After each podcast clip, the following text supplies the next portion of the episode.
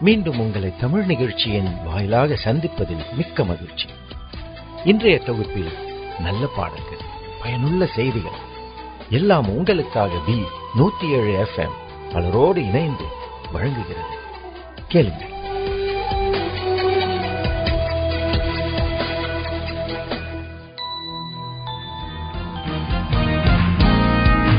சதா காலமும் உண்மை உள்ளவர் சொன்னதை செய்பவரே. நீர் உண்மை உள்ளவரே. சதா காலமும் உண்மை உள்ளவர் சொன்னதை செய்பவரே. நீ உண்மை உள்ளவரே.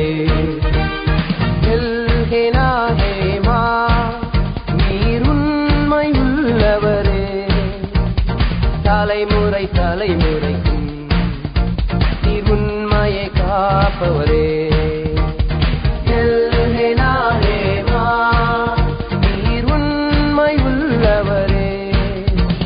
தலைமுறை தலைமுறைக்கும் நீர் உண்மையை காப்பவரே.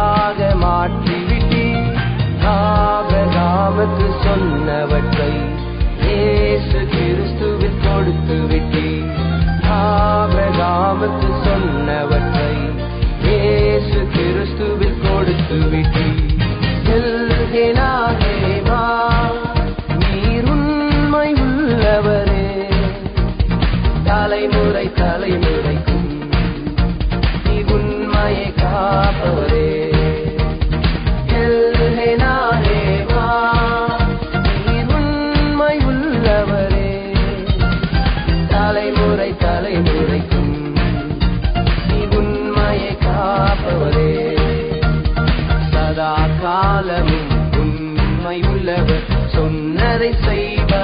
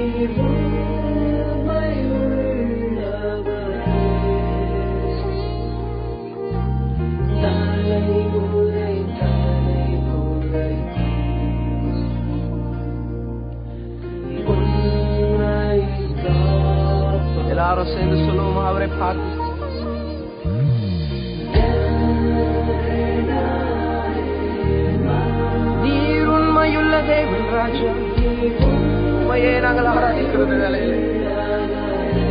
தலைமுறை தலைமுறைக்கும் உண்மையுள்ள தேவனாக நீர் உண்மையே உண்மையை காப்பவரே நீங்கள் கேட்டுக்கொண்டிருப்பது டி நூற்றி ஏழு எஃப்எம் உங்கள் அர்த்த நண்பர் தேவன் நமக்கு கொடுத்த வேத புஸ்தகத்தில் அவர் அநேக வாக்குத்தத்தங்களை பதித்திருக்கிறார். அவைகள் ஒவ்வொன்றும் நாம் சோர்ந்து போகும் நேரத்தில் நம்மை தேற்றுபவை நமக்கு வழிகாட்டுபவை. இன்னும் குறிப்பாக சொல்ல வேண்டுமானால் நம் வேதத்தில் பயப்படாதே என்ற வார்த்தை முன்னூற்றி அறுபத்தைந்து முறை கூறப்பட்டிருக்கிறது. அவைகள் ஒவ்வொன்றும் ஒவ்வொரு நாளுக்காக தேவன் நம்மோடு கூறுகிறார். அதில் ஒரு வசனம் ஏசாயா நாற்பத்தி ஒன்றாம் அதிகாரம் பத்தாம் வசனமாகும். பயப்படாதே நான் உன்னுடனே இருக்கிறேன். திகையாதே நான் உன் தேவன். நான் உன்னை பலப்படுத்தி உனக்கு சகாயம் பண்ணுவேன். என் நீதியின் வலக்கரத்தினால் உன்னை தாங்குவேன். நாம் சோர்ந்து போகும் வேளையில் நமக்கு பலன் மட்டும் அளிக்காமல் உதவியும் செய்து நம்மை என்றைக்கும் தாங்குவேன் என்று கூறுகிறார். இப்படி ஒரு அன்பு தேவன் நமக்கு இருக்கும்போது நாம் ஏன் கலங்க வேண்டும்?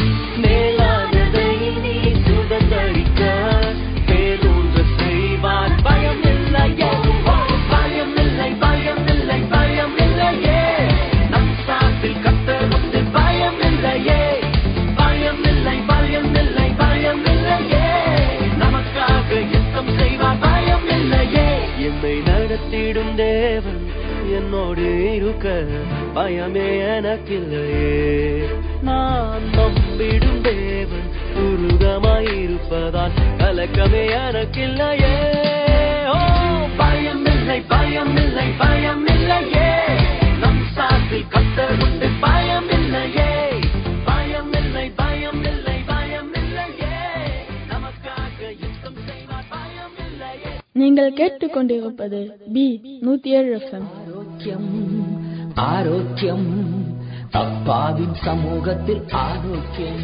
ஒவ்வொரு நாளும் நம்மை சுற்றிலும் பலதரப்பட்ட வியாதிகளினால் மக்கள் மடிகின்றார்கள். அப்படியானால் உங்களுடைய உடல் நலத்தை பேணி பாதுகாத்துக் கொள்ள வேண்டாமா?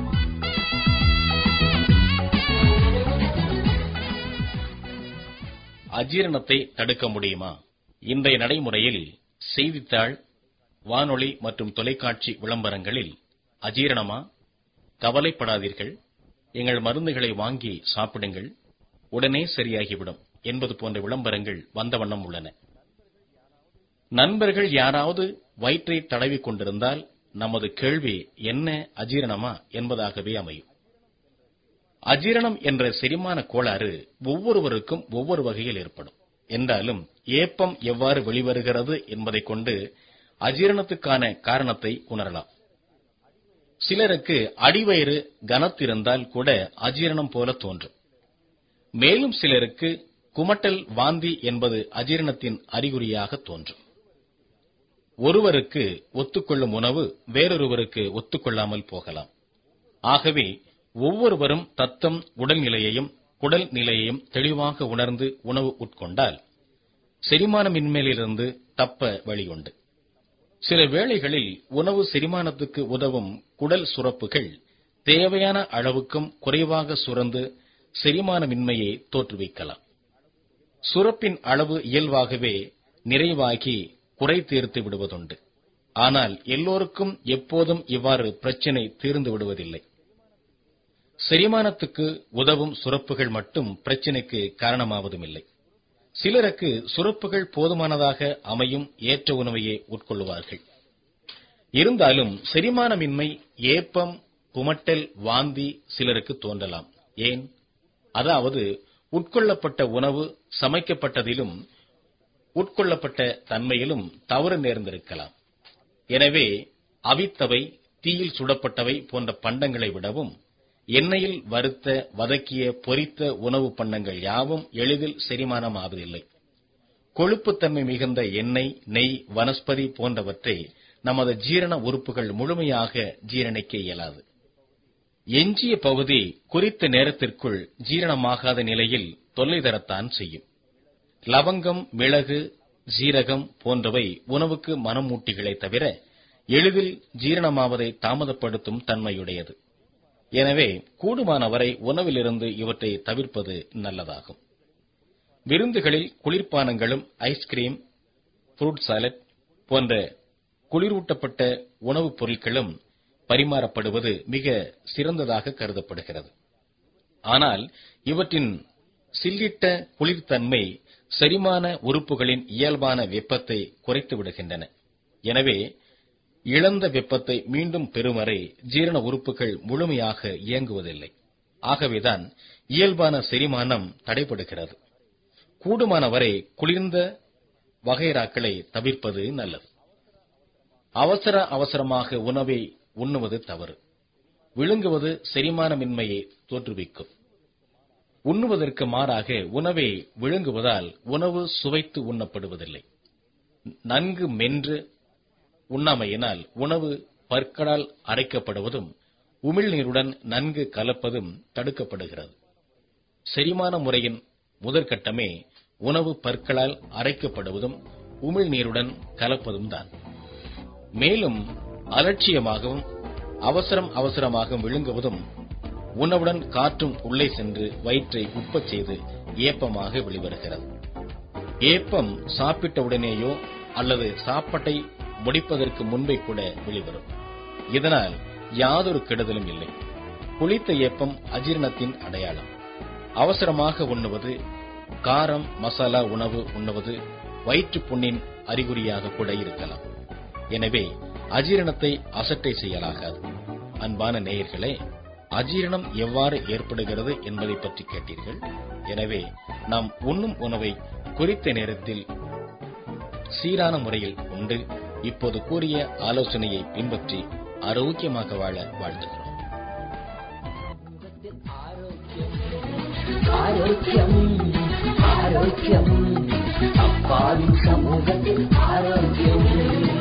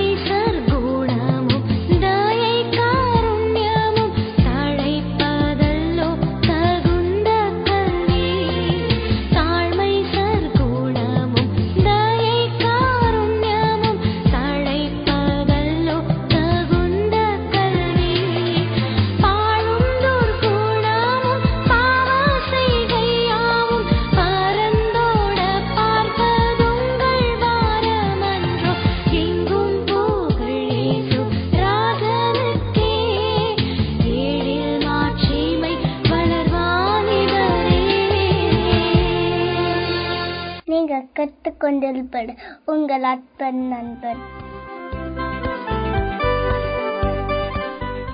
வணக்கம் அன்பு நேர்களே மற்றும் நிகழ்ச்சியில் உங்களை சந்திப்பதில் மிகுந்த மகிழ்ச்சி. இந்த நிகழ்ச்சி உங்களுக்கு ஆசீர்வாதமும் நன்மையாக இருக்கும் என்று நம்புகிறேன். என்ன சந்தோஷமா இருக்கிறீங்களா? சாப்பிட்டுட்டீங்களா? இல்லை இனிமே தான் சாப்பிட போறீங்களா? சரி சாப்பிட்டாலும் சரி சாப்பிடாவிட்டாலும் எங்களையும் கொஞ்சம் நினைச்சுக்கிடுங்க. நீங்க மட்டும் சாப்பிடாதீங்க அப்படியே சாப்பாடை கொடுத்து அனுப்புங்க நாங்களும் சாப்பிட்டுக்கிறோம். சரிங்க. வாழ்க்கையில எப்பவுமே புரியாத நம்ம செஞ்சோம்னா நிறைய தப்பிடங்கள்லாம் நடக்கும்.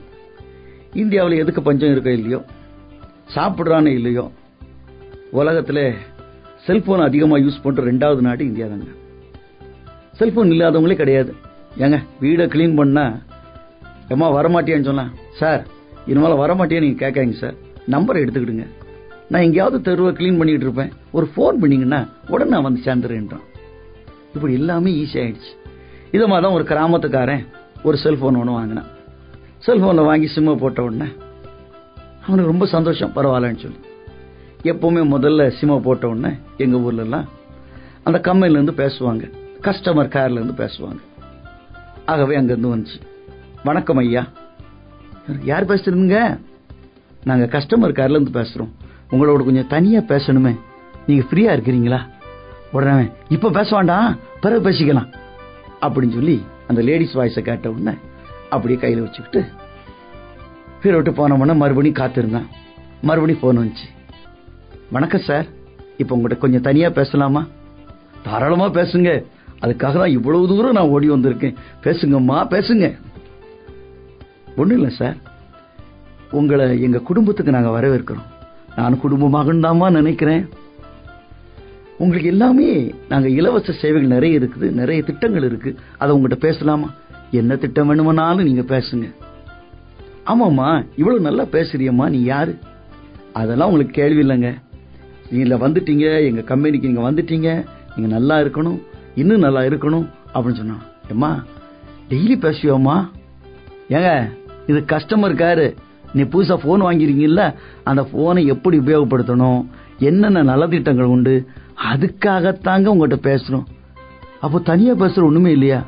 தனியாவது விளக்குமாறாவது வையா போனேன் அப்படின்னு சொல்லி அந்த புள்ள போனை கட் பண்ண உடனே இவர் மூஞ்சே செத்து போச்சு. பக்கத்து ஊர்ல வந்து சொன்னு இப்படி நீ தனியா பேசணும் கூப்பிட்டு திட்டு திட்டுன்னு ஒரு பொம்பளை திட்டி விட்டாயா அப்படின்னா? காரணம் என்ன? இந்த ஆளுக்கு கஸ்டமர் காரனா என்னன்னு தெரியாது. செல்போன்னா என்னன்னு தெரியாது. அவங்க செல்போன் கம்பெனிக்காரங்க என்ன இப்படி கூட போறாங்கன்னு தெரியாது. இதனால என்னென்னமோ அவர் ட்ரீம் வேர்ல்ட்ல போய் மாட்டிக்கிட்டார். இதை போலதாங்க. ஒரு வேளை சிலர் பார்த்து சிரிக்கலாம் சிலரவங்க பார்த்து பேசலாம். இது என்னன்றது புரிஞ்சுக்கணுங்க. அதுக்கு தான் ஞானம் தேவை. ஞானம் விவேகம் தான் ஒரு வாழ்க்கை கட்டம். ஆண்டோட்டு கேளுங்க. ஒரு ஞானத்தில் குறைவுள்ளவனா இருந்தார். அவன் சம்பூர்ணமாய் கெடுக்கிற ஆண்டவராகிய கர்த்தர் உண்டு. அவர்கிட்ட கேட்கும்போது யாருகிட்ட எப்படி பேசணும் எப்படி பழகணும் எப்படி வாழணுன்றத ரொம்ப அருமையா சொல்லி கொடுப்பார். அப்படி ஞானம் மட்டும் நமக்கு கிடைச்சிட்டுனா எப்பவுமே வாழ்க்கையில எந்த தவறும் வராம மிஸ் அண்டர்ஸ்டாண்டிங் வராம சந்தோஷமா சமாதானமா வாழலாம்.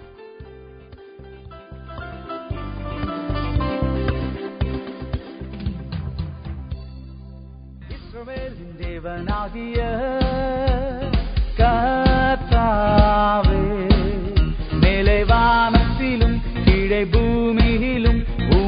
உமக்கொப்பான தேவன் இல்லை. மேலே வானத்திலும் கீழே பூமியிலும் உமக்கொப்பான தேவன் இல்லை. இஸ்ரவேலின் தேவனாகிய கர்த்தாவே மேலே வானத்திலும் கீழே பூமியிலும் உமக்கொப்பான தேவன் இல்லை. மேலே வானத்திலும் கீழே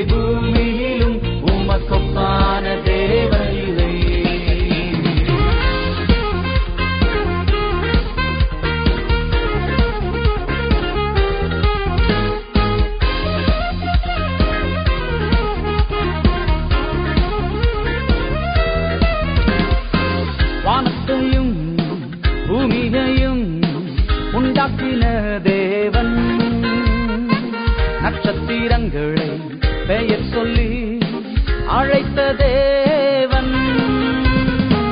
வானத்தையும் பூமியையும் உண்டாக்கின தேவன். நட்சத்திரங்களை பெயர் சொல்லி அழைத்த சிலைகள்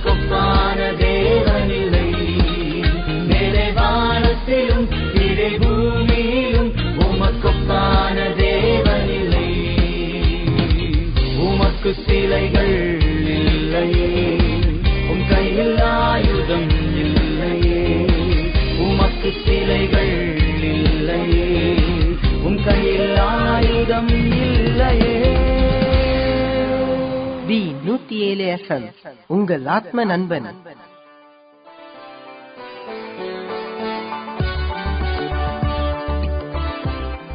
பரிசுத்த வேதாகமம் நமக்கு சிறந்த வழிகாட்டி. அப்படிப்பட்ட பரிசுத்த வேதாகமத்திலிருந்து ஒரு அருமையான சத்தியத்தை இப்பொழுது கேட்க இருக்கின்றோம்.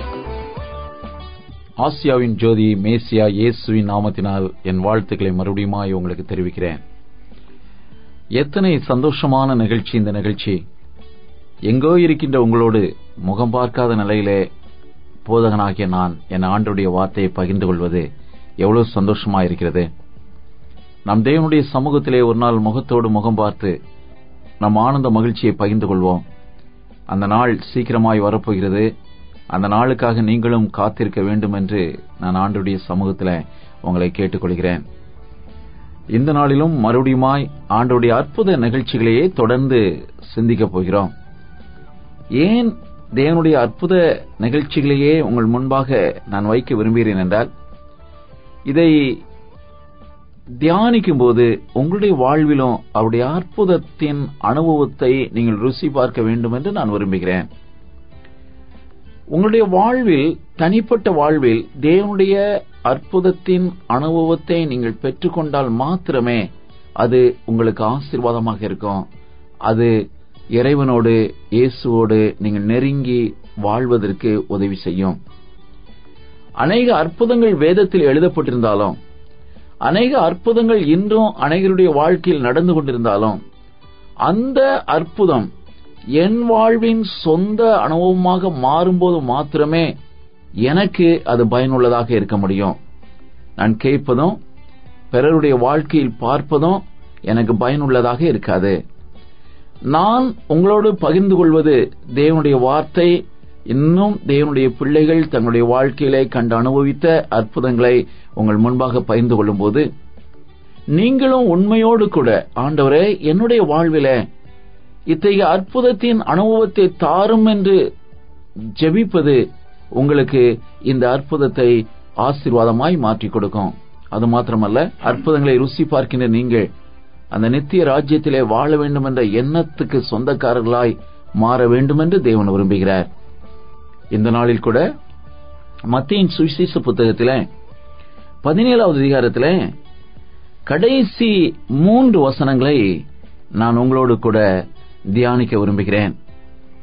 பேதிரு வெளியே சென்றிருந்த போது வரிப்பணம் வாங்குகிறவர்கள் பேதினுடத்திலே வந்து உங்கள் போதகர் வரிப்பணம் செலுத்துகிறதில்லையா என்று கேட்டார்கள். பேதுருவும் செலுத்துகிறார் என்று சொல்லிவிட்டு வீட்டிற்குள்ளாக வந்துவிட்டார்.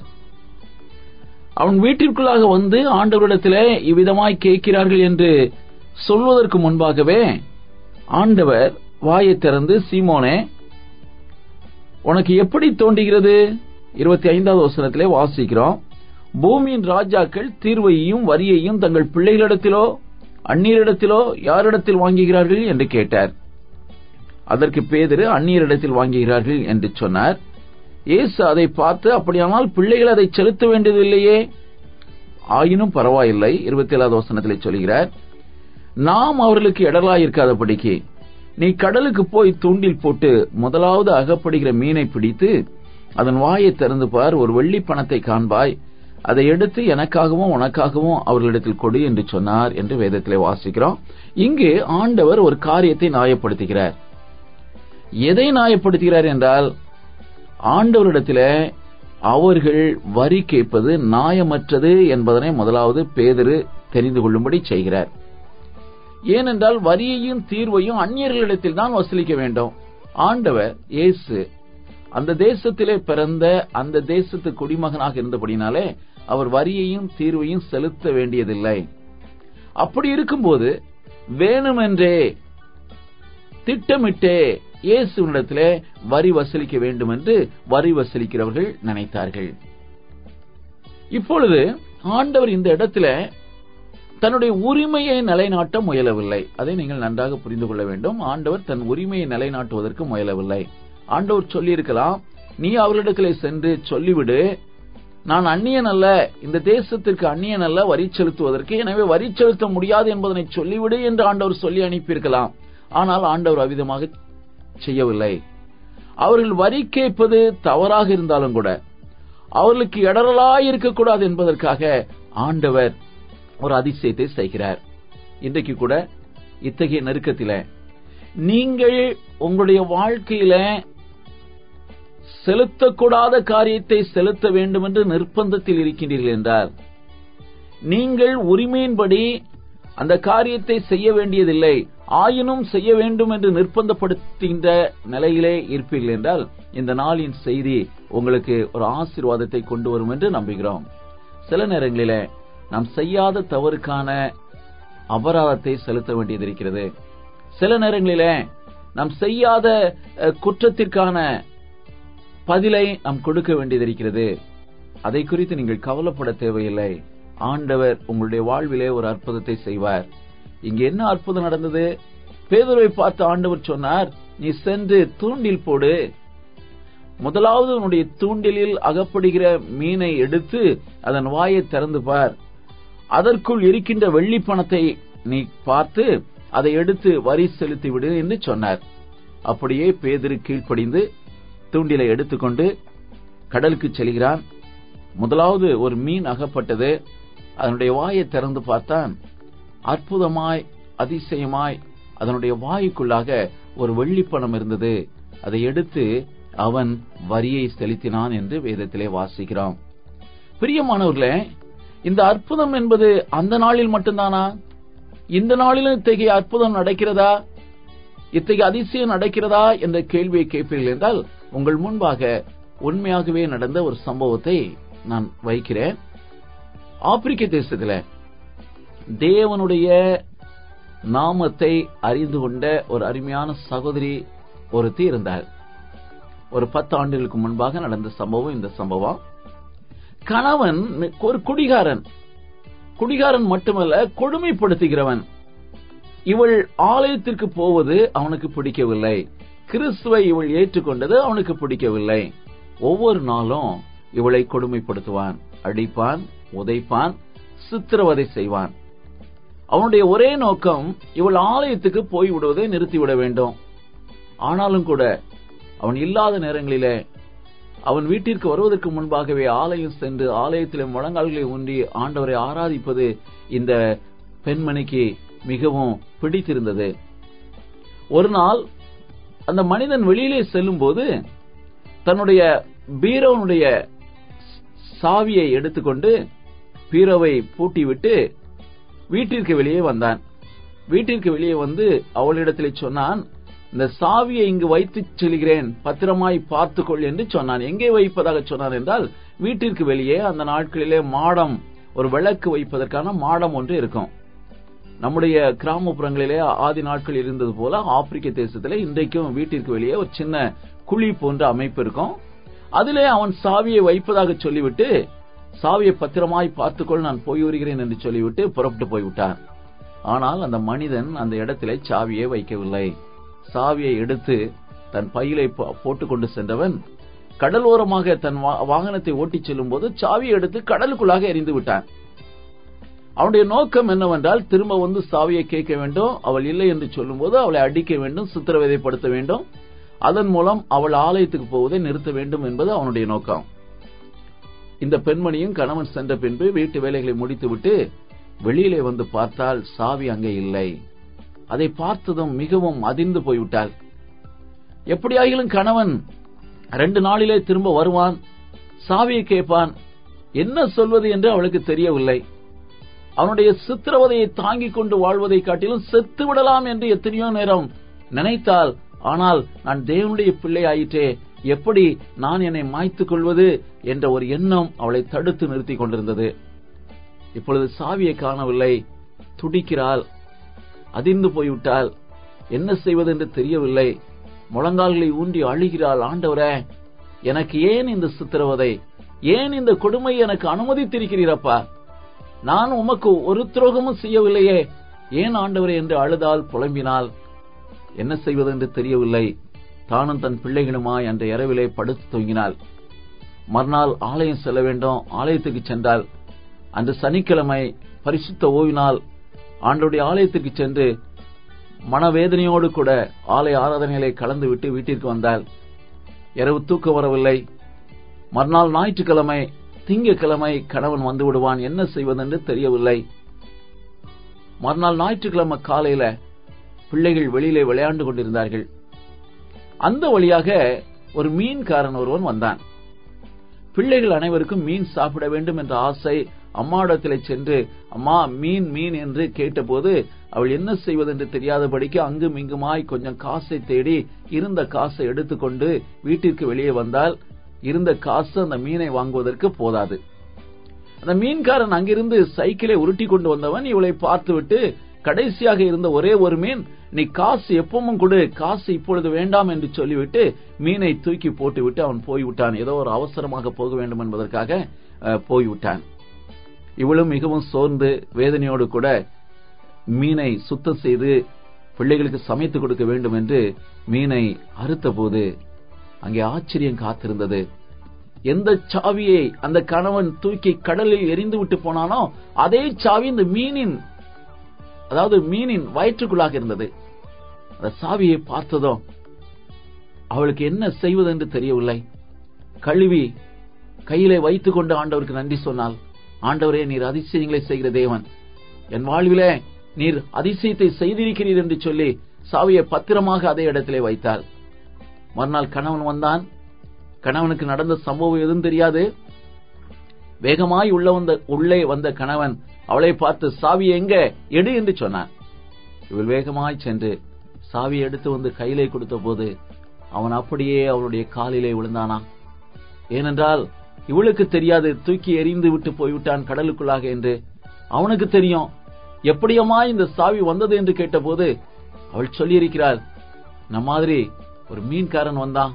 நான் என்ன செய்வதென்று பயந்து கொண்டே இருந்தேன். நீங்க என்ன அடித்து சித்திரவதப்படுத்துவீங்க. ஆண்டவரே என்னை காப்பாற்றும் என்று ஜெபம் கொண்டிருந்தேன். கடைசியாக இருந்த மீன் மீனுக்கு காசு கூட வாங்காமல் கொடுத்து விட்டு போனான். மீனை நான் அறுத்த போது அதனுடைய வயிற்றுக்குள் இந்த சாவி இருந்தது என்று அவள் சொன்னபோது அவன் அப்படியே அவளுடைய கால்களை பிடித்துக் கொண்டு நான் இனிமேல் உன்னை உபத்திரப்படுத்த மாட்டேன். இனிமேல் உன்னை நான் சித்திரவதப்படுத்த மாட்டேன். என்னை மன்னித்துக்கொள். இனிமேல் நானும் உன்னோடு கூட ஆலயத்துக்கு வருவேன் என்று சொன்னானா? இன்றைக்கு அந்த குடும்பம் கணவன் மனைவியாய் பிள்ளைகளாய் ஆண்டவருடைய ஆலயத்துக்கு சென்று ஆண்டவரை துதிக்கின்ற ஒரு அற்புதமான வாழ்க்கையை இந்த மகளுடைய வாழ்க்கையிலே தேவன் கட்டளையிட்டார். இதை கேட்டுக்கொண்டிருக்கிற சகோதரிய உன் வாழ்விலும் இத்தகைய பிரச்சனைகளை தாண்டி போகிறாயா? கணவனால் சித்திர வதைப்படுத்தப்படுகின்ற நிலையில் உன்னுடைய வாழ்க்கை இருக்கிறதா? ஆண்டவராகிய இயேசு கிறிஸ்துவை ஏற்றுக்கொண்டது நிமித்தம் உன்னுடைய வாழ்க்கையில போராட்டங்களையும் பிரச்சனைகளையும் சந்திக்கிறாயா? கணவனால் அடி கணவனால் ஒவ்வொரு நாளும் வேதனை என்ற நிலையிலே நீ வாழ்ந்து கொண்டிருக்கிறாயா? நீ கவலைப்படாதே. ஆண்டவர் அதிசயங்களை செய்கிற தேவன். அன்று மாத்திரமல்ல மீனின் வாயிலே வெள்ளி பணத்தை கட்டளையிட்டவர் நம் ஆண்டவர். இன்றும் கூட மீனின் வயிற்றிலே ஒரு சகோதரனுடைய பிரச்சனைக்கு தீர்வை வைத்திருந்தார் நம் தேவன். அந்த அற்புதமான தேவன் உன்னுடைய வாழ்க்கையின் பிரச்சனைக்கும் தீர்வை வைத்திருக்கிறார். அதை நீ மறந்து விடாதே. ஒருவேளை இந்த செய்தியை கேட்டுக்கொண்டிருக்கிற சகோதரனே உன் வாழ்க்கையின் எந்த பிரச்சனையில் இருந்தாலும் அந்த பிரச்சனைக்கான ஒரு தீர்வை உன் ஆண்டவர் வைத்திருக்கிறார். அதை நீ மறந்து விடாதே. அந்த தீர்வு உன்னுடைய வாழ்க்கையில இருக்க வேண்டும் என்றால் நான் ஆண்டவருக்கு ஒப்புக்கொடு. அவருக்கு கீழ்ப்படிந்து நடப்பதற்கு உன்னை ஒப்புக்கொடு. உன்னுடைய பாடுகளின் மத்தியிலும் வேதனையின் மத்தியிலும் ஆண்டவருக்கு உண்மையாய் வாழ்வதற்கு உன்னை ஒப்புக் கொடுப்பா என்றால் என் ஆண்டவர் உன் பிரச்சனைகளுக்கு ஒரு தீர்வை இந்த நாளில இப்பொழுதே கட்டளையிடுவார். ஜெப செய்யலாமா? எங்களை நேசிக்கிற பரலோக தகப்பன எல்லா பிரச்சனைகளுக்கும் தீர்வை நீர் வைத்திருக்கிறீரப்பா நாங்கள் உண்மை நோக்கி பார்க்கும்போது எங்களுடைய வாழ்க்கையில அதிசயங்களை செய்கிறவராய் அற்புதங்களை செய்கிறவராய் அனைத்து பிரச்சனைகளுக்கும் முடிவை கொண்டு வருகிறவராய் தீர்வை கொண்டு வருகிறவராய் நீர் இருக்கிறீரப்பா இந்த செய்தியை கேட்டுக்கொண்டிருக்கிற பிள்ளைகளுடைய வாழ்வில் கூட தேவன் அவருடைய பிரச்சனைகளுக்கு ஒரு தீர்வை கொடுத்து அவர்களுக்கு விடுதலை கொடுக்கும்படியா ஜெபிக்கிறோம்ப்பா உமக்கே துதியும் தூத்திரம் உண்டாகட்டும். இயேசுவின் நாமத்தில் ஜெபிக்கிறோம் பிதாவே. அம்மேன்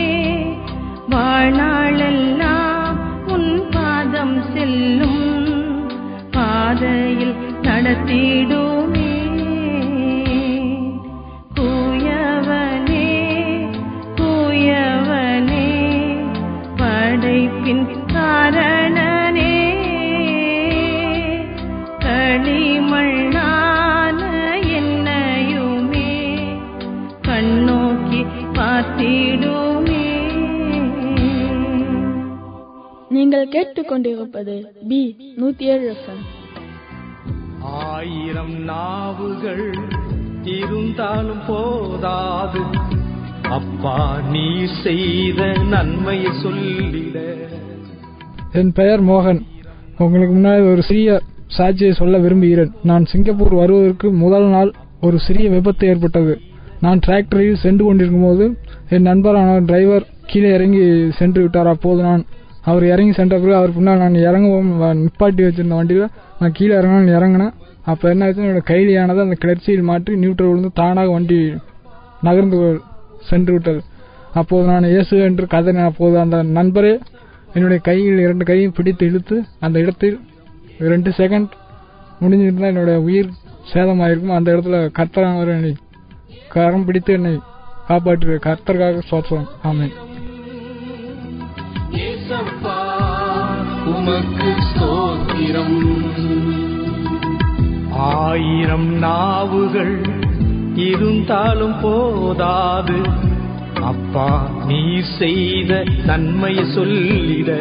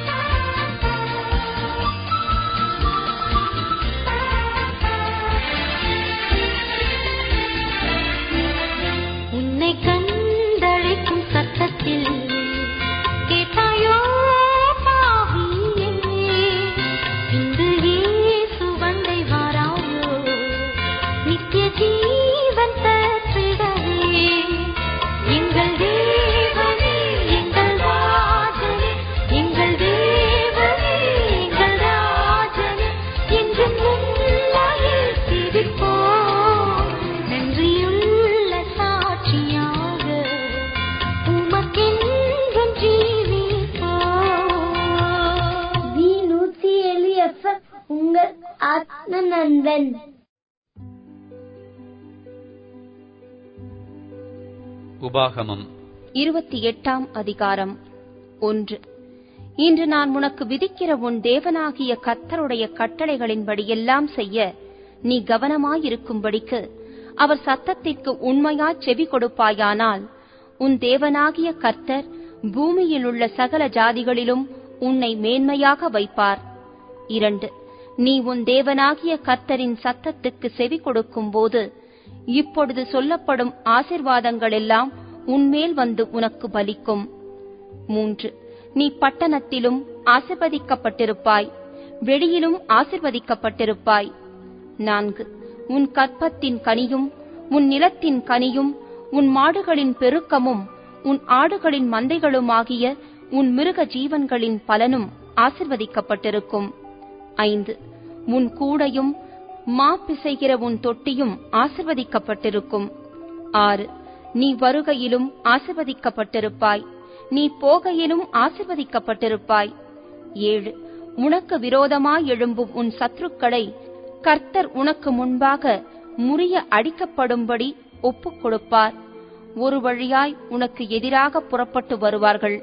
ஏழு வழியாய் உனக்கு முன்பாக ஓடிப் போவார்கள் எட்டு கர்த்தர் உன் களஞ்சியங்களிலும் நீ கையிடும் எல்லா வேலையிலும் உனக்கு ஆசிர்வாதம் கட்டளையிடுவார். உன் தேவனாகிய கர்த்தர் உனக்கு கொடுக்கும் தேசத்திலே உன்னை ஆசிர்வதிப்பார். ஒன்பது நீ உன் தேவனாகிய கர்த்தரின் கட்டளைகளை கைக்கொண்டு அவர் வழிகளில் நடக்கும்போது கர்த்தர் உனக்கு ஆணையிட்டபடியே உன்னை தமக்கு பரிசுத்த ஜனமாக நிலைப்படுத்துவார்.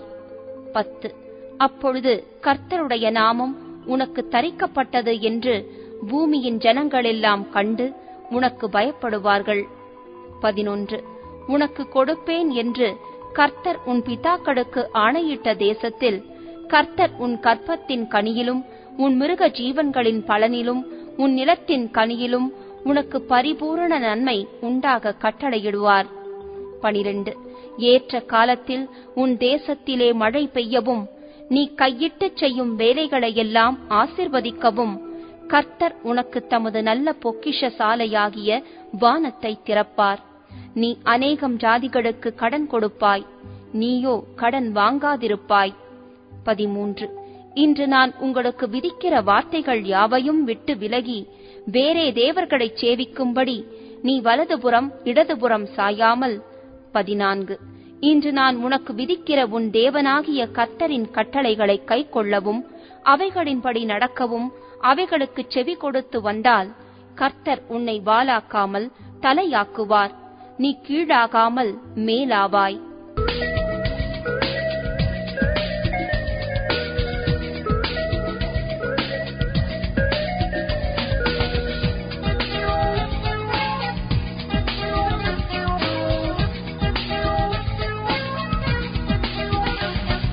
நிரந்தரமானவரே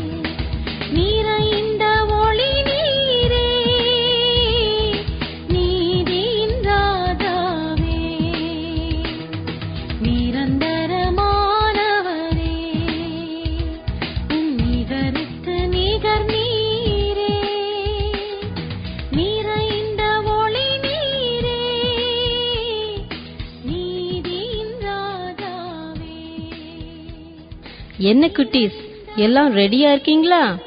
கதைய ஆரம்பிக்கலாமா? நம்முடைய கதையில வர்ற கதாபாத்திரத்தினுடைய பெயர் அனு. அனுவனுடைய வாழ்க்கையில் நடந்த சின்ன சம்பவத்தை குறித்து சொல்ல போறேன். அனு அப்போ பள்ளிக்கூடத்துல படிச்சிட்டு இருந்தா. அவ ஆறாம் வகுப்பு படிச்சிட்டு இருந்தா.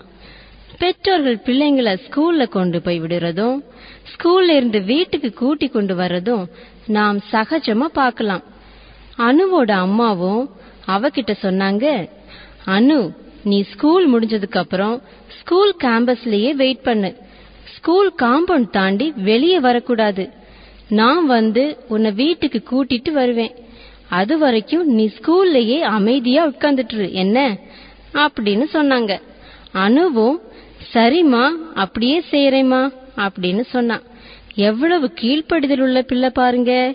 நீங்க எல்லாம் இப்படி இருப்பீங்களா? சரி. ஒரு நாள் அணுவுக்கு உடம்பு சரியில்லாம போயிருச்சு. ஒரு வாரமா வீட்லயே ரெஸ்ட் எடுக்க வேண்டிய நிலைமை. ஸ்கூலுக்கு போக முடியல. அடுத்த வாரம் திங்கக்கிழமை அவ ஸ்கூலுக்கு போனா. ஸ்கூல்ல போனதுக்கு அப்புறம் தான் தெரியுது அன்றைக்கு அரை நாள் தான் ஸ்கூலு. மத்தியானத்துக்கு அப்புறம் ஸ்கூலுக்கு லீவு விட்டுருக்காங்கன்னு. அணுவுக்கு லீவ்னு ஒரு பக்கம் சந்தோஷமா இருந்தாலும் இன்னொரு பக்கம் குழப்பமா போயிருச்சு. ஏன்னா அம்மாவுக்கும் லீவ் பற்றி தெரியாது. அவங்க அம்மா சாயங்காலம் தான் அவளை கூட்டிட்டு போறதுக்கு வருவாங்க. சாயங்காலம் வரைக்கும் அவ அம்மாவுக்காக வெயிட் பண்ணிட்டு இருக்கணும். என்ன பண்றதுன்னு தெரியாம இருக்கும்போது அவளுக்கு ஒரு ஐடியா கிளிக் ஆச்சு. போன வாரம் அவ ஸ்கூலுக்கு வராததுனால அவ எழுதி முடிக்க வேண்டிய பாடங்கள் நிறைய இருந்துச்சு. அதனால ஃப்ரெண்ட்ஸ்டேந்து நோட் புக் வாங்கி டைமை வேஸ்ட் பண்ணாம எல்லா பெண்டிங் ஒர்க்கையும் முடிக்கலாம் அப்படின்னு முடிவு பண்ணான் ஸ்கூல் முடிஞ்சதும் எல்லாரும் வீட்டுக்கு போக ஆரம்பிச்சாங்க. அனு ஃப்ரெண்ட்ஸ் சேர்ந்து நோட் புக் வாங்கி நோட்ஸ் எழுத ஆரம்பிச்சா. அப்படி எழுதிட்டு இருக்கும்போது அவ கிளாஸ்மேட்ஸ் அனிட்டாவும் சோனியாவும் அவகிட்ட வராங்க. அனிட்டா அனு கிட்ட சொன்னா ஏய் அனு என்ன பண்ணிட்டு இருக்க?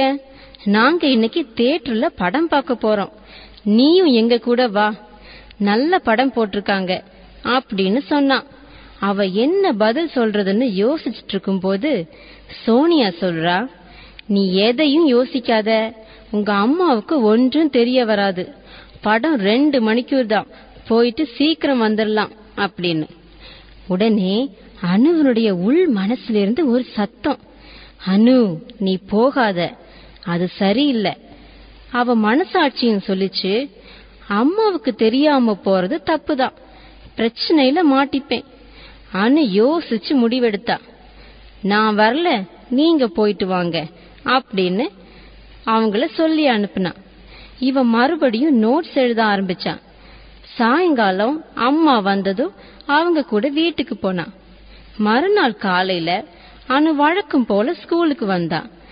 கிளாஸ்ல வந்து பார்த்தா அனிட்டாவும் சோனியாவும் இருந்த இடம் காலியா இருந்துச்சு. நேற்றைக்கு படம் பார்க்க போறதா சொல்லிட்டு போனாங்க. இன்றைக்கு ஸ்கூலுக்கு வரல போல அப்படின்னு நினைச்சான். கிளாஸ்ல மற்ற பிள்ளைகள் பேசிட்டு இருந்தது இவ காதுல விழுந்துச்சு. என்னன்னா நேற்று ஸ்கூல் விட்டதுக்கு அப்புறம் அனிட்டாவுக்கும் சோனியாவுக்கும் ஆக்சிடென்ட் ஆயிருச்சு. அவங்க ரெண்டு பேரும் ஹாஸ்பிட்டல்ல அட்மிட் ஆகியிருக்காங்க. அனுவனுடைய ஹார்ட் பீட் அதிகமாயிருச்சு. ஒரு நிமிஷம் பயந்து போய் அப்படியே நின்னுட்டா. ஒருவேளை நானும் போயிருந்தேன்னா? ஐயோ எனக்கும் இந்த நிலைமை தான் ஆயிருக்கும். நல்ல வேளை போகாதேன்னு என் உள் மனசு சொல்லுச்சு.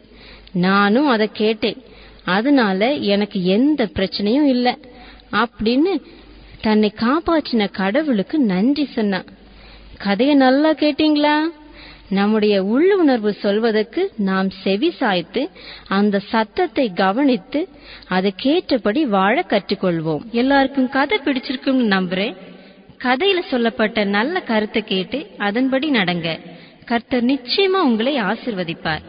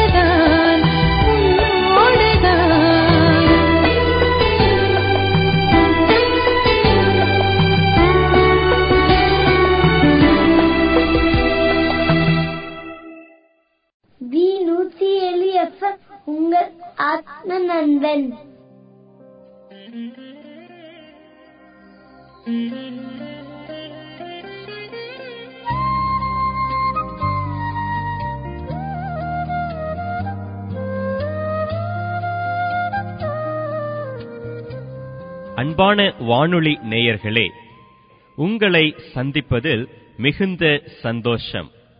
இரட்சகராகிய இயேசு கிறிஸ்து உங்களை ஆசீர்வதிப்பாராக. ரட்சிப்பு என்னும் செய்தி சந்தோஷமான செய்தி. நமக்கு ரட்சிப்பு நம் வீட்டிற்கு ரட்சிப்பு என்றால் அது மிகுந்த சந்தோஷத்தை தரக்கூடியது. இயேசு என்னை நேசிக்கிறார் என்று எண்ணும்போது தேவனுக்காக வாழவும் தீர்மானம் எடுக்கவும் செய்யும். சற்று சிந்தித்து பாருங்கள். இயேசு உங்களை பார்த்து இன்று நான் உன் வீட்டில் உன்னோடு போஜனம் பண்ண போகிறேன் என்றால் எவ்வளவு சந்தோஷம்? இன்று உன் வீட்டிற்கு ரட்சிப்பு வந்தது என்றால் எவ்வளவு மகிழ்ச்சி? ஆம் எல்லோராலும் வெறுக்கப்பட்டு பாவி என்று இகழப்பட்ட ஒருவனை ஆண்டவர் சந்தித்த நிகழ்வைதான் நாம் இப்போது பார்க்கப் போகிறோம். லூக்கா பத்தொன்பதாவது அதிகாரம் ஒன்றிலிருந்து ஒன்பது வசனங்களில் சகேயு என்னும் பெயர் கொண்ட ஆயக்காரனை குறித்து வாசிக்கலாம். இயேசு கிறிஸ்து முதல் முறையாக எரிகோவுக்கு வந்தபோது ஒரு குருடனுக்கு பார்வை கிடைக்க செய்தார். இப்போது மீண்டுமாக எரிகோ பட்டணத்துக்கு வரும்போது அந்த செய்தி பட்டணம் முழுவதும் பரவியிருந்தது. அவர் வரும் செய்தி கேட்டு மக்கள் கூட்டம் திரண்டு இருந்தது. அவரை சூழ்ந்து கொண்டார்கள். எரிகோவின் பிரதான சாலை வழியாக அவர் நடந்து சென்றார். எரிகோ பட்டணமானது செல்வம் நிறைந்த செல்வந்தர்கள் அநேகர் வாழ்ந்த பட்டணம். வரி வசூலிப்பவர்கள் ஆயக்காரர்கள் தங்களுக்கு இருப்பிடமாக தேர்வு செய்யும் பட்டணம் இந்த எரிகோ பட்டணம். இந்த ஆயக்காரர்கள் ரோம அரசாங்கத்துக்காக வரி வசூலிப்பவர்கள். ஒன்றுக்கு இரண்டாக அதற்கு வரி இதற்கு வரி என்று தொட்டதற்கெல்லாம் வரி வசூலித்து தங்கள் செல்வத்தை பெருக்கிக் கொண்டார்கள். மற்றொரு பக்கம் இவர்களுடைய செயல்கள். உறவுகளை யூதர்கள் வெறுத்தார்கள். யூதர்கள் இவர்களை பாவி என்று எண்ணினார்கள். கள்ளத்தனம் இவர்கள் தொழிலில் இருந்ததால் இவர்கள் அழிவுக்கு பாத்திரவான்கள் துன்மார்க்கர்கள் என்று முத்திரை இட்டார்கள் யூதர்களை பொறுத்தமட்டில் ஆயக்காரர்கள் தேவனுக்கு விரோதமானவர்கள் என்று கருதினர். அவர்களை விபச்சாரக்காரர்களுக்கும் திருடர்களுக்கும் ஒப்பிட்டு பேசினார்கள். இப்படிப்பட்ட சூழலில்தான் இயேசு கிறிஸ்து எரிகோ பட்டணத்திற்கு வந்தார். இயேசு கிறிஸ்துவை காண திரளான கூட்டம் சூழ்ந்து இருந்தது. பெருந்தலைவர்கள் வருகிறார்கள் என்றார். அவர்களை காண பிரயாசப்படுவோம் அல்லவா? அவ்விதமாக அநேகர் முயற்சித்தார்கள். அதில் ஆயக்காரனின் தலைவனும் ஒருவன். அவனுடைய பெயர்தான் சகேயோ. அவன் ஐஸ்வர்யவான் என்று வேதம் சொல்கிறது. மேலும் அவன் குள்ளமானவன். திரளான கூட்டம் சகேயுவோ குள்ளமானவன் பார்ப்பது சிரமம்தானே? ஆனால் ஆயக்காரனுக்கு எப்படியாவது கிறிஸ்துவை பார்க்க வேண்டும் என்று ஆசை. பார்ப்பது மாத்திரமல்ல அவர் யார் எப்படிப்பட்டவர் என்று அறிந்து கொள்ளவும் சகேயுவுக்கு ஆசை. அவன் ஐஸ்வர்யவானாக இருந்தாலும் தனக்கு வேண்டிய எல்லா சம்பத்துக்களையும் சேர்த்து வைத்திருந்தாலும் தன்னிடம் குறை இருப்பதாக உணர்ந்திருந்தான். தன் வாழ்க்கையில் சந்தோஷம் இல்லாமல் இருப்பதை உணர்ந்தான். ரட்சிப்பை பெற்றிருந்தால்தானே மகிழ்ச்சி நிம்மதி இருக்கும். தன்னில் இருக்கும் குறை நீங்க வேண்டும் என்றால் இயேசுவை சந்திக்க வேண்டும் என்பதை உணர்ந்த காரணத்தினால்தான் தன் சரீர பலவீனத்தை பொருட்படுத்தாமல் எப்படியாகிலும் இயேசுவை சந்திக்க வேண்டும் என்று முயற்சித்தான். ஆனால் முடியவில்லை. யோசித்தான் சாலையோரத்தில் இருந்த ஒரு காட்டத்தி மரத்தில் வேக வேகமாக ஏறினான். நேயர்களே சற்று சிந்தித்து பாருங்கள். அவன் ஐஸ்வர்யவான் வெறும் ஆயக்காரன் அல்ல அந்த துறையில் தலைவனாக இருந்தான். அவன் மக்கள் கேலி செய்வார்கள் என்றோ தன் மதிப்பு குறைந்து விடுமே என்றோ சிறிதும் அவன் சிந்திக்கவில்லை. அவன் மனதில் இருந்த எண்ணமெல்லாம் எப்படியாகிலும் இயேசு யார் என்று பார்க்க வேண்டும் என்பதே. ஆயக்காரனாகிய சகேயு இரட்சகரை தேடி வருவதை காணலாம். தன்னுடைய சரீர குறைவு மாத்திரமல்ல தன்னில் உள்ள ஆவிக்குரிய குறைவை உணர்ந்து அது நீக்கப்பட முயற்சித்தான். கிறிஸ்துவுக்குள் அன்பான நேயர்களே ஒருவேளை உங்களுக்குள் குறைவுகள் இருக்கலாம். குடும்பத்தில் சந்தோஷம் இல்லாமல் வாழ்க்கையில் நிம்மதி இல்லாமல் சரியான வேலை இல்லாமல் பொருளாதார பிரச்சனைகளோடு ஆண்டவரோடு பேச முடியாமல் ஆவிக்குரிய வாழ்க்கையில் குறைவுற்றவர்களாக இருக்கலாம். சரீர வியாதிகள் தீர்க்க முடியாத நோய்கள் மன அழுத்தம் பலவிதமான சிந்தனைகளோடு வாழ்ந்து கொண்டு இருக்கிறீர்களா? ஆயக்காரனாகிய சகேயோ தன்னுடைய வாழ்க்கையில் ஜீவியத்தில் உள்ள குறைகளெல்லாம் நீங்கி ரட்சிப்பு என்னும் சந்தோஷத்தில் பங்கு பெற வேண்டும் என்றால் இயேசுவை அறிந்து கொள்ள வேண்டும் என்ற தீர்மானத்தை எடுத்தான். அன்பானவர்களே நீங்களும் இயேசுவை அறிந்து கொள்ள வேண்டும் பார்க்க வேண்டும் என்ற தீர்மானத்தை எடுங்கள். இந்த தீர்மானத்தை எடுத்த சகேயு தன் யார் தனது செல்வம் செல்வாக்கு என்ன என்பதை முற்றிலுமாக மறந்தான். அவனது குறிக்கோள் எல்லாம் இயேசு கிறிஸ்துவை சந்திக்க வேண்டும் என்பதே. அந்த தீர்மானம் சுயத்தை மறக்க செய்தது. நீங்கள் இயேசுவை பார்க்க வேண்டும் என்றால் சுயத்தை மறக்க வெறுக்க வேண்டும். நீங்கள் எடுக்கும் தீர்மானம் உங்களை ஆண்டவரிடத்தில் வழிநடத்தும். உங்கள் வாழ்வில் குறைகளெல்லாம் நீங்கி சந்தோஷம் வரும். சகேயு இயேசுவை சந்தித்தான்.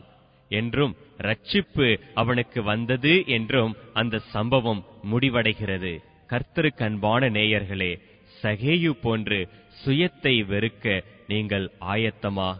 தீர்மானத்தை எடுங்கள். நிச்சயம் கர்த்தர் உங்களை ஆசீர்வதிப்பார். ஜெபிப்போமா? பரலோக பரம தகப்பனே நாங்கள் குப்பை சாம்பல் பாவத்தில் மூழ்கினவர்கள். ஆயினும் நீர் எங்களை நேசிக்கிறீர்.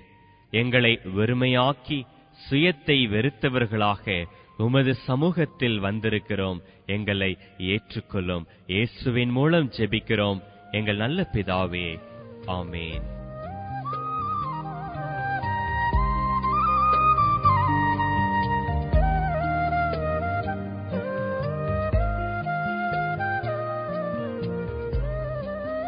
நீங்கள் கேட்டுக்கொண்டிருப்பது டி நூற்றி ஏழு எஃப்எம் உங்கள் அற்ப நண்பர்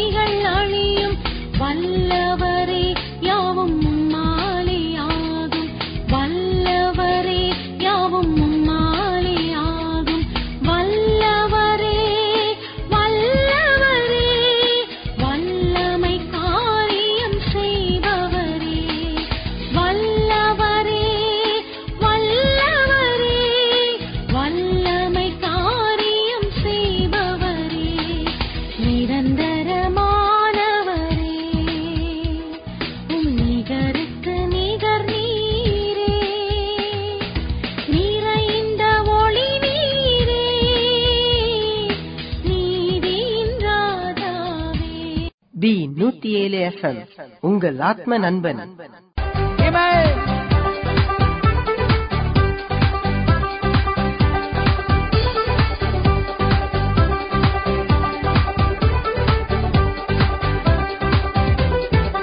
உம்மை நான் ஆராதிப்பேன். உம்மை நான் துதித்திடுவேன். உம்மை நான் உயர்த்திடுவேன். எந்த இயேசுவே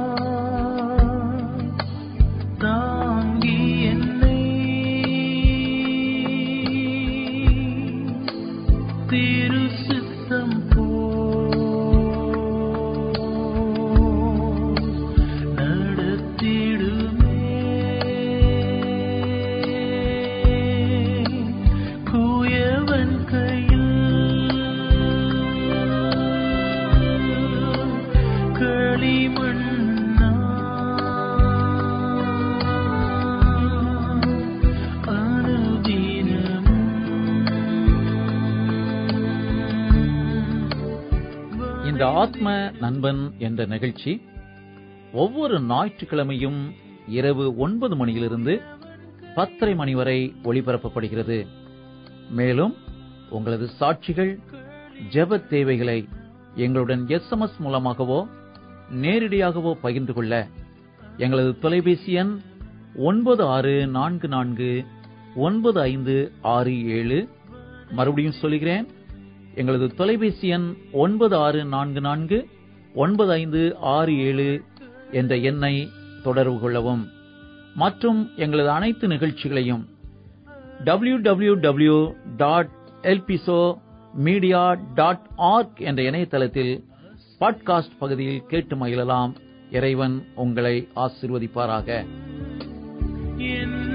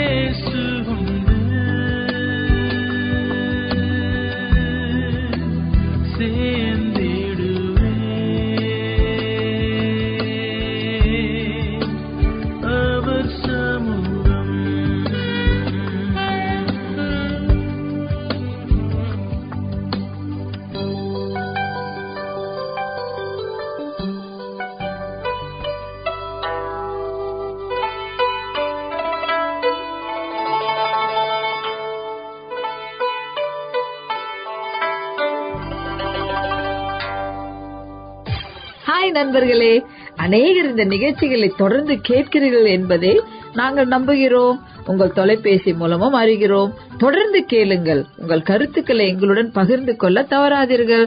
மனதுக்கினிய கானங்கள் ஆறுதல் கொடுக்கும் வசனங்கள் இவை அனைத்தும் உங்களை மகிழ்வித்திருக்கும் என்பதை நிச்சயம் நம்புகிறோம். ஒவ்வொரு வாரமும் இந்நிகழ்ச்சியை தொடர்ந்து கேளுங்கள். ஆசீர்வாதத்தை பெற்றுக் கொள்ளுங்கள் இந்த நிகழ்ச்சியை உங்களுக்கு வழங்குவது நூத்தி ஏழு